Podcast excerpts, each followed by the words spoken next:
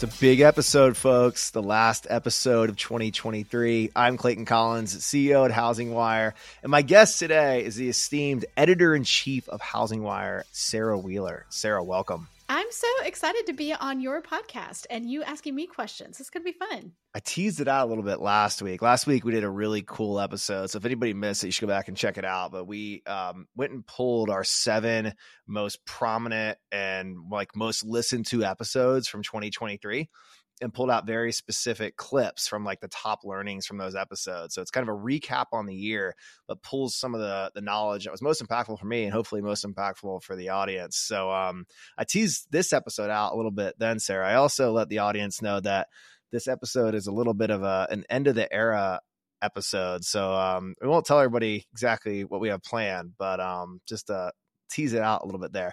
But today we have the editor in chief of Housing Wire, Sarah Sarah Wheeler, leads our entire content organization, our newsroom, our content studio, um, so many things that touch the audience at Housing Wire. And today I had the chance to ask her about some of the most impactful topics, the trends that her newsroom and content teams been focused on in 2023, and a little bit about what we're heading into in 2024. So, Sarah, as as you and I were prepping for this conversation, you used a phrase that this was the most volatile year since the GFC. So I'm going to stop there tell us what the heck happened in 2023 you know we could to to no one's surprise the two words i would use is mortgage rates right? Like it's just crazy. When you think about the history of mortgage rates in our country it usually takes a year to go you know half a point a whole point. I mean normally changes in mortgage rates are very very gradual or interest rates. Let's let's back up not even just mortgage rates interest rates. They just don't change that much. And in 2023 we ranged from 5.99% to 8.03% and now we're in the high sixes. And and the fact that that changed so fast um, I think is just so disruptive to most people's businesses, right? It's disruptive to consumers.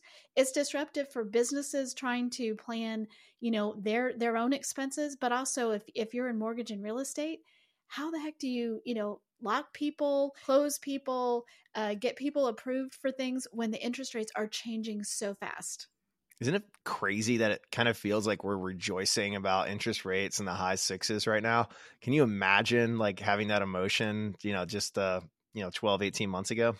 No, absolutely. I am rejoicing. Like I'm so excited that we're going into this Christmas break with some optimism for our industry, um, for consumers who are like, okay, we are getting a break because it's, you know, it's been pretty rough with really high home prices and and higher rates. I mean, that's just rough for anybody. It's really bad for first time home buyers who aren't coming into that with some sort of down payment. Um, but yeah, when we look back, if we were like, wow, it's 6.6 today, that's amazing. Like that just is just perspective, you know? Yeah. Didn't Logan use a headline of like Santa came early or something after the last Fed message? Like what, what was what was Logan talking about there? Yes, he was talking about the Fed. Uh, the Fed was the good Grinch for for Christmas this year by delivering, uh, you know, like how in the Grinch movie, most of the movie he's the bad Grinch, but then in the end his heart grows three times and he's the good Grinch. And so uh, we got the good Grinch at least for the end of the year. Um, most of the year it's been really rough, and part of the volatility, from my perspective, I am not an economist, but it felt like we were just getting mixed messages from the Fed all the time. So they would do something, and then other Fed presidents would come out and say things, and that's never good for markets. And instability and volatility is just, you know, you're you're a uh, business owner, right? Like it's just hard to build on that. It's hard to know how to plan on that.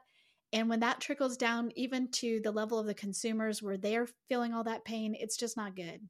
Yeah, I mean uncertainty is definitely the the hardest thing to build into and business owners and consumers need confidence in their financial decisions which this year has definitely made it challenging to have confidence. Um, but rates weren't the only volatile part of 2023 what else did we see play out in the last few months sarah i would say inventory is one of those things that um, obviously follows rates and it's it's unprecedented. We used to use that word all the time in 2020 and i'm going to bring it back for this because you know what the what the federal reserve did to um, really step in and save you know economics and during the great um, during the covid-19 struggle was to lower those rates you know to rock bottom and as a result and i don't think anyone expected it just the rush the the gold rush in the housing market right and people got sub 3% rates for a 30 year fixed mortgage.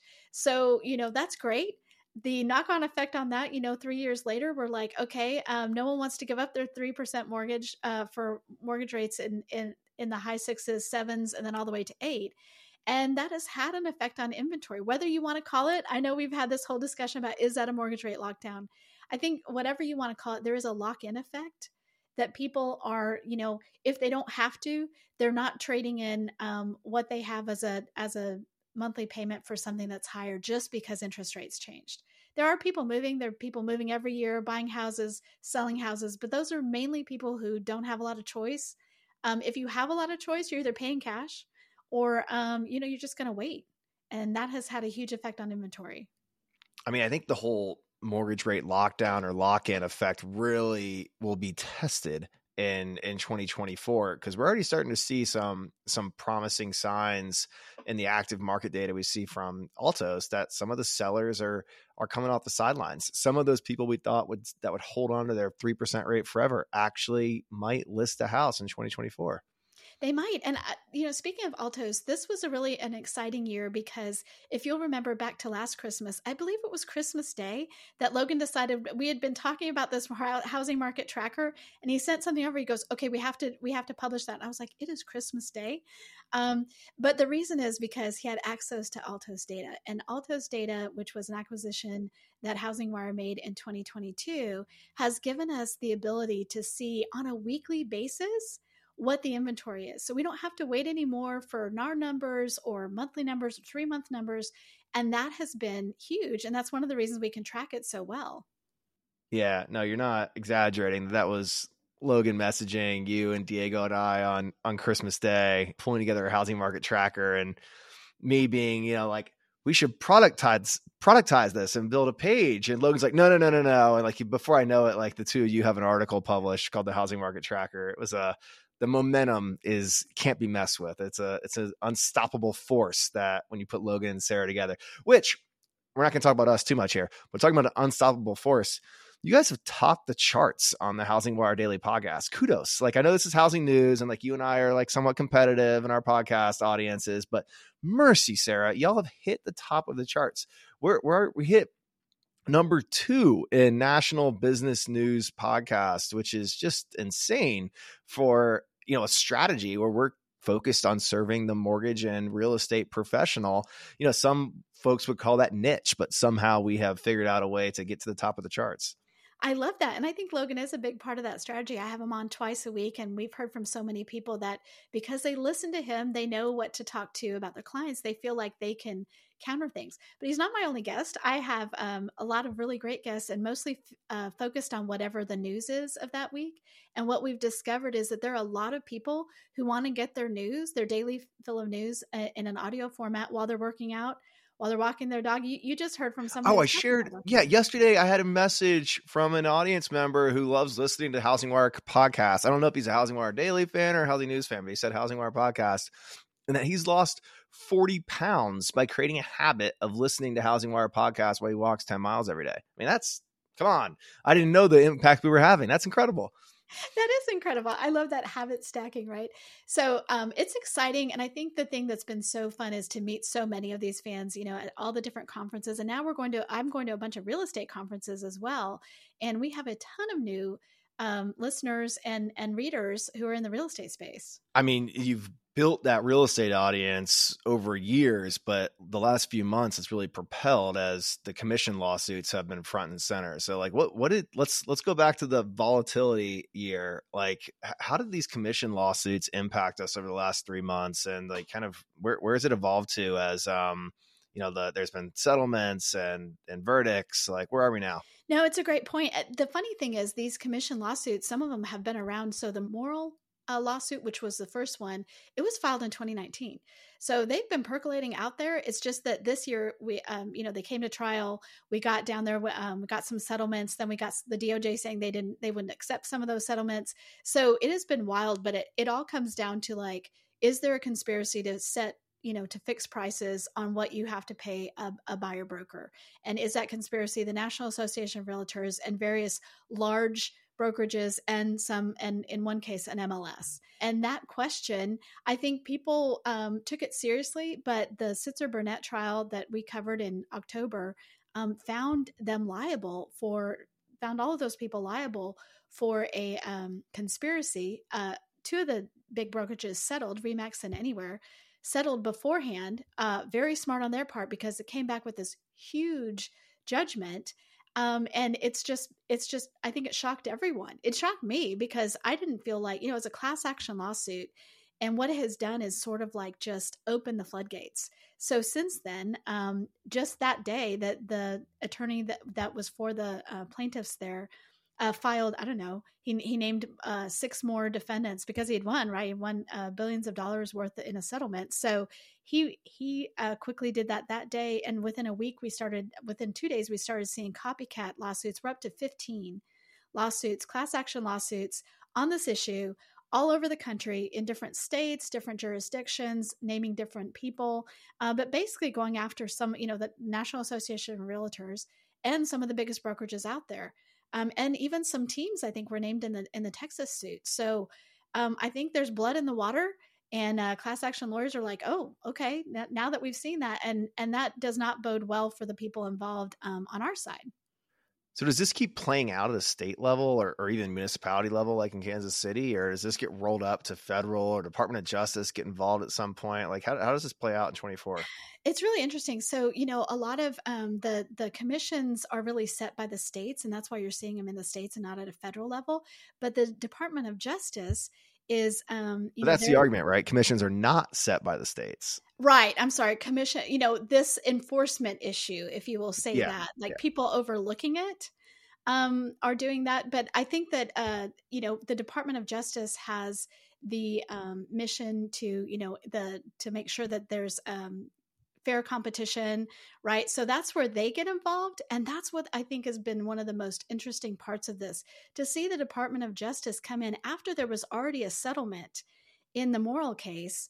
Um, and and come in and say we're not happy with the settlement. We we want to look at the settlement closer, and we need to push back the whole date and um, a settlement had been reached and they they came in and said no no we, we don't think that this is right. So that's pretty disruptive. I i mean if they can do that just whenever they feel like um, when you think about there are 15 other cases out there they have not done that in any other case yet but um, they have done that i'm sorry not in the Moehrl case in the Nosalek case. It's hard to keep them straight Nosalek okay. um, in the Nosalek case.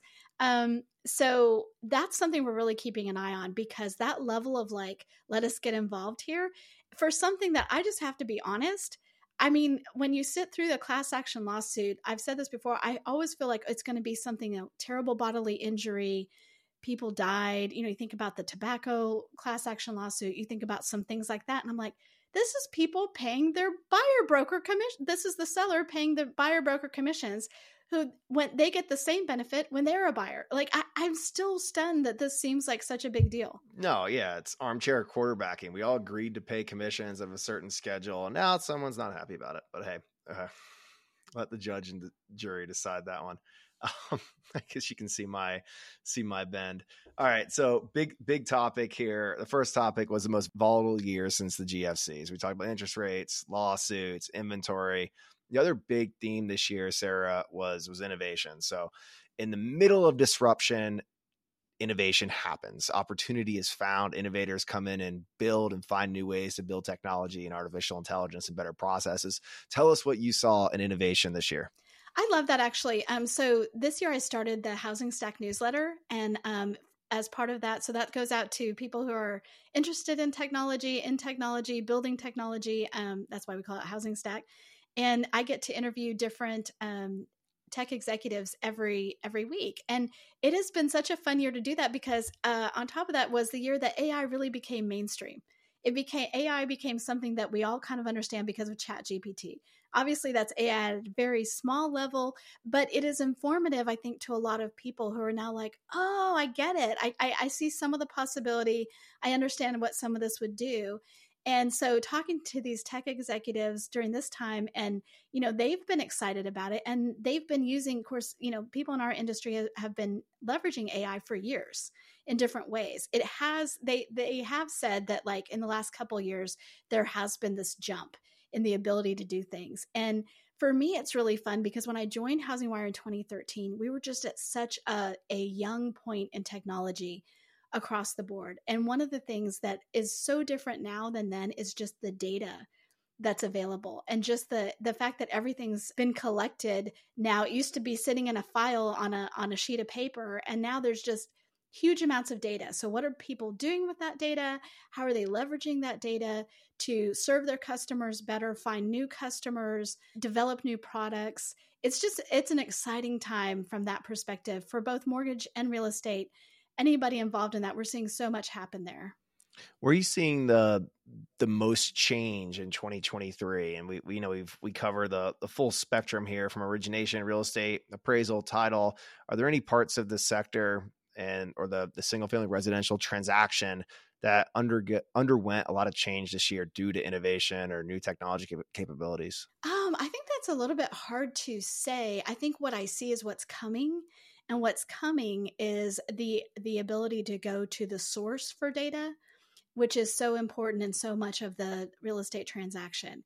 And what you see is that this is a continuation of what the GSEs have wanted for years has been part of their mission and part of their modernization efforts across the board.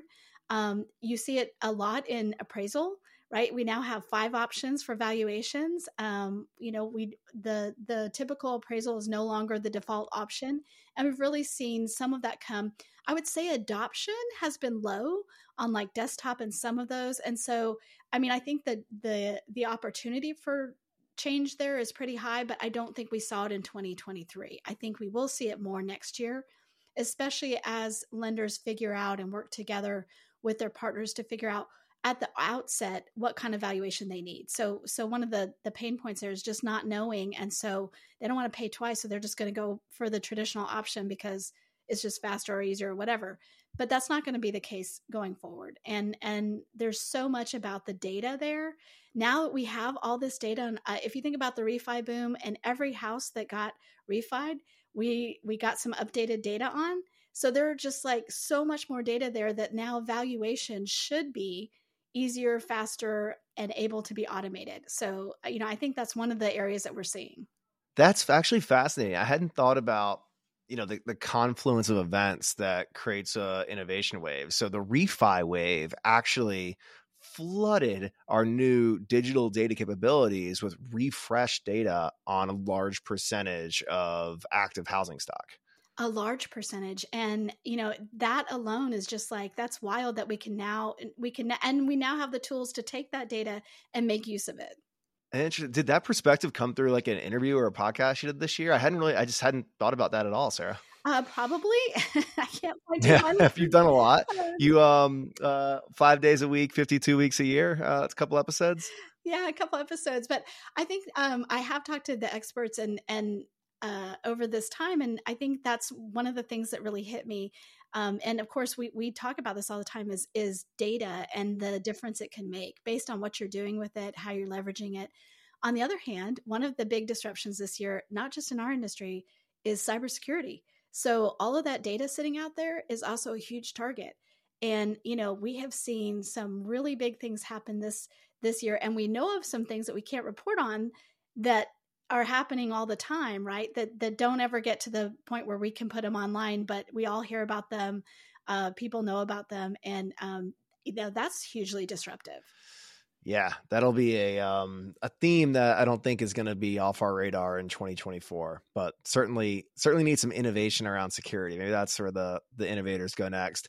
All right, Sarah. So the other big theme that we always talk about at the end of the year and as we prep for the coming fiscal year are forecasts. And forecasts have been pretty challenging the last few years. In 2020, um, nobody saw COVID coming, and they definitely didn't anticipate the impact that COVID was going to have. 2021, I think people underestimated the power of the market. I think in 2022, people underestimated how fast the market can change. And in 2023, what happened? How did forecasts work out? You know, forecasting is tough when you have the rate of change that we had. And I think what we saw in 22 continued into 23. It was really hard to understand what the Fed was going to do, and that changed everything. So, if you look back at the forecasts of almost everybody starting um, for the 2023 forecast, they saw mortgage rates getting much better um, in the summer and then the fall. um, and ending up not that far off from where we actually are. So if you look at just that part, yes, but whoo, in the middle was there was just wild swings that you know really nobody had, and and you could see that, and because of that.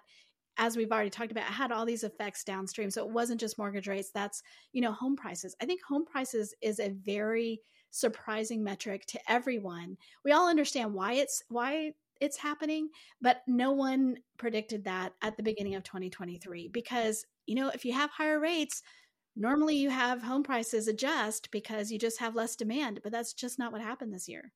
I've talked about this on housing news in a few episodes, but my biggest fear as we look forward to 2024 is is overheating. And if we see the interest rate, I mean, one hand I was about, about to say interest rates cooperate and like continue going down, but that is, you know, there's a level of cooperation, there's a level of interest rate declines uh, in the sixes and the fives that creates this overheating scenario, which we saw in 2021 and the first half of 2022.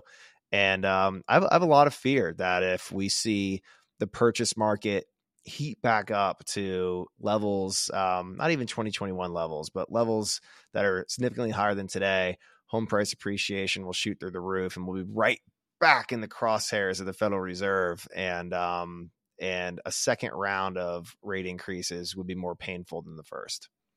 I I so I 100% agree with you because, you know, both Mike Simonsen of Altos and Logan talk about the fact that one of the reasons we talk about a mortgage rate lockdown and why it is or isn't is because if you put a home on the market and it sells right away, it doesn't ever make the inventory numbers. It doesn't ever get listed. You know, it's not um and so it's really hard to track that. What happens is if you have that kind of demand come in, you're going to have people, you know, yes, now they feel like with lower um, mortgage rates, they can put their home on the market. That's going to be snapped up so fast that it doesn't really help our inventory goal of having a normal, more normal market.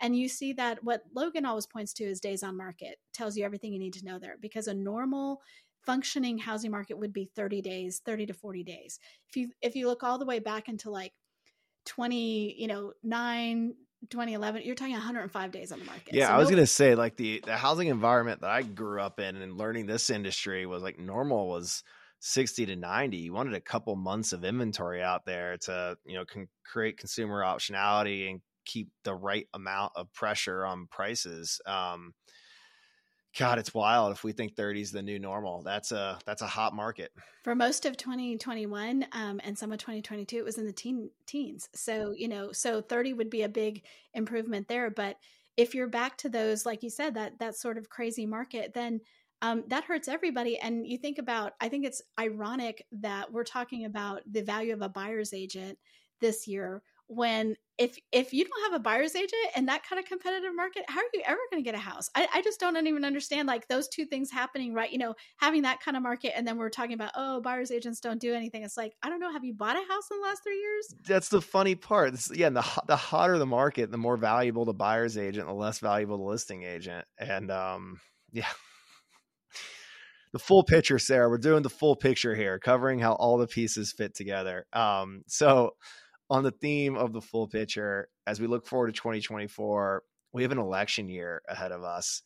Give me a glimpse into why housing should be paying attention to the election, what they should be paying attention to, what we're concerned about or excited about. Let me hear your perspectives.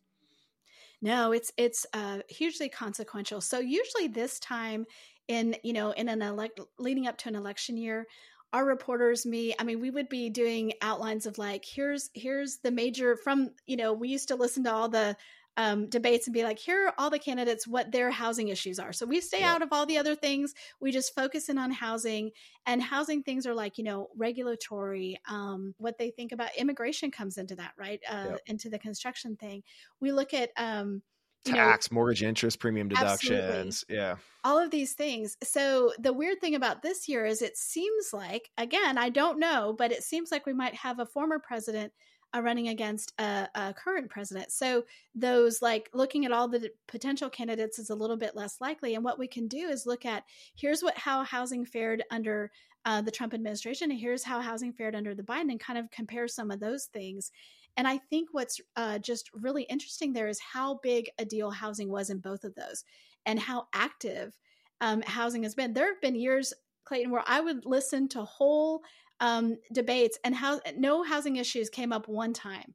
And in the whole, you know, campaign thing, we're like, we'd be like, he mentioned housing, you know, and um, that's just not the case anymore. We are not any kind of backwater. We are driving the economy. We always have. We are front and center. Um, and so, you know, you think about things like appraisal bias. You think about fair housing, affordable housing, all of those things, um, or being able to afford housing, which is a little bit different than affordable housing. Yeah, housing affordability, housing affordability. and affordable housing take different definitions. Yeah, so housing affordability, top of mind for everybody in Washington and on Main Street. Um, and you know you have uh, different approaches to that so i think it's going to be a really interesting year in some ways you know like i'd rather not have this you know it's from a news person's perspective, very interesting. From a, from a person living here, it's like I don't know. Do I want this kind of interesting? Maybe not. Yeah, interesting.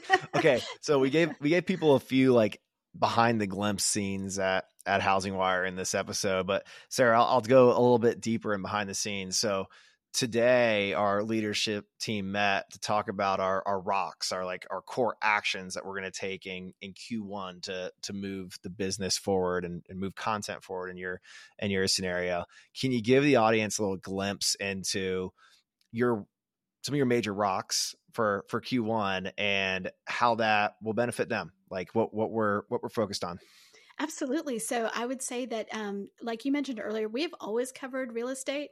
Um, we are adding, you know, uh, more full time employees to cover that real estate beat and serve that audience because they're a huge part of our audience. And we want to make sure that we're covering that and specifically on some things that are more local markets. So we talk about real estate. We've always talked about real estate from the national level.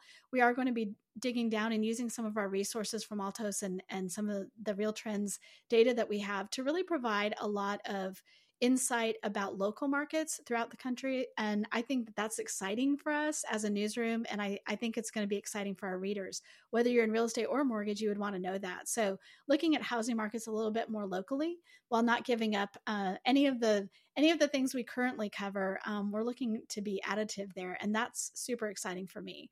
So I'm very excited about that. Um, our content studio. So, you know, I started in the content studio and I'm just so excited about what we're going to be doing for our um, our clients going forward. And that's where in our, in our, content studio, like they they do sponsored content for our clients, so like content marketing and, and lead gen and um, kind of narrative driven executive conversations. We also produce our podcast and our um, our video asset, so it's like pretty like full service content team. It really is, and I feel like we have so much momentum going into 2024. And I think what I'm so excited about is we have the data. We added a, da- a data journalist this year. Uh, Will Robinson has been great not only at getting the data and analyzing it, but visualizing it for our readers.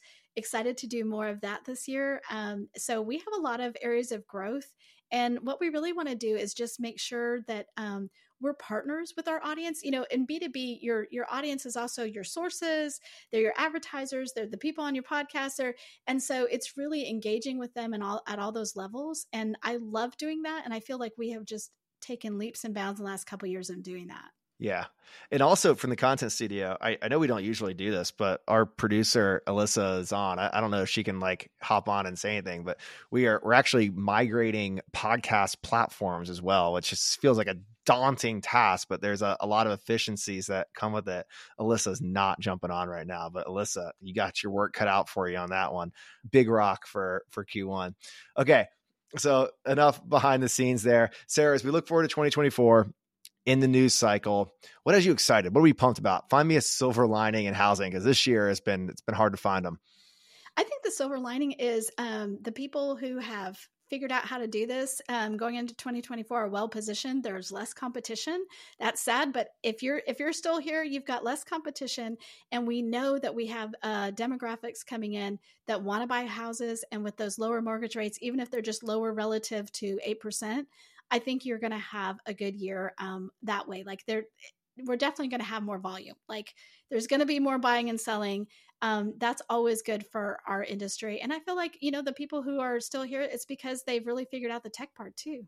Growth, baby. Let's go. Let's go. All right, folks. So I, I teased in the beginning uh, a little bit of the, an end of an era. So um, Housing News Podcast. Uh, I don't even know how many seasons we're in. We're like eight seasons in or something. Um, but uh, this is going to be the last episode of Housing News.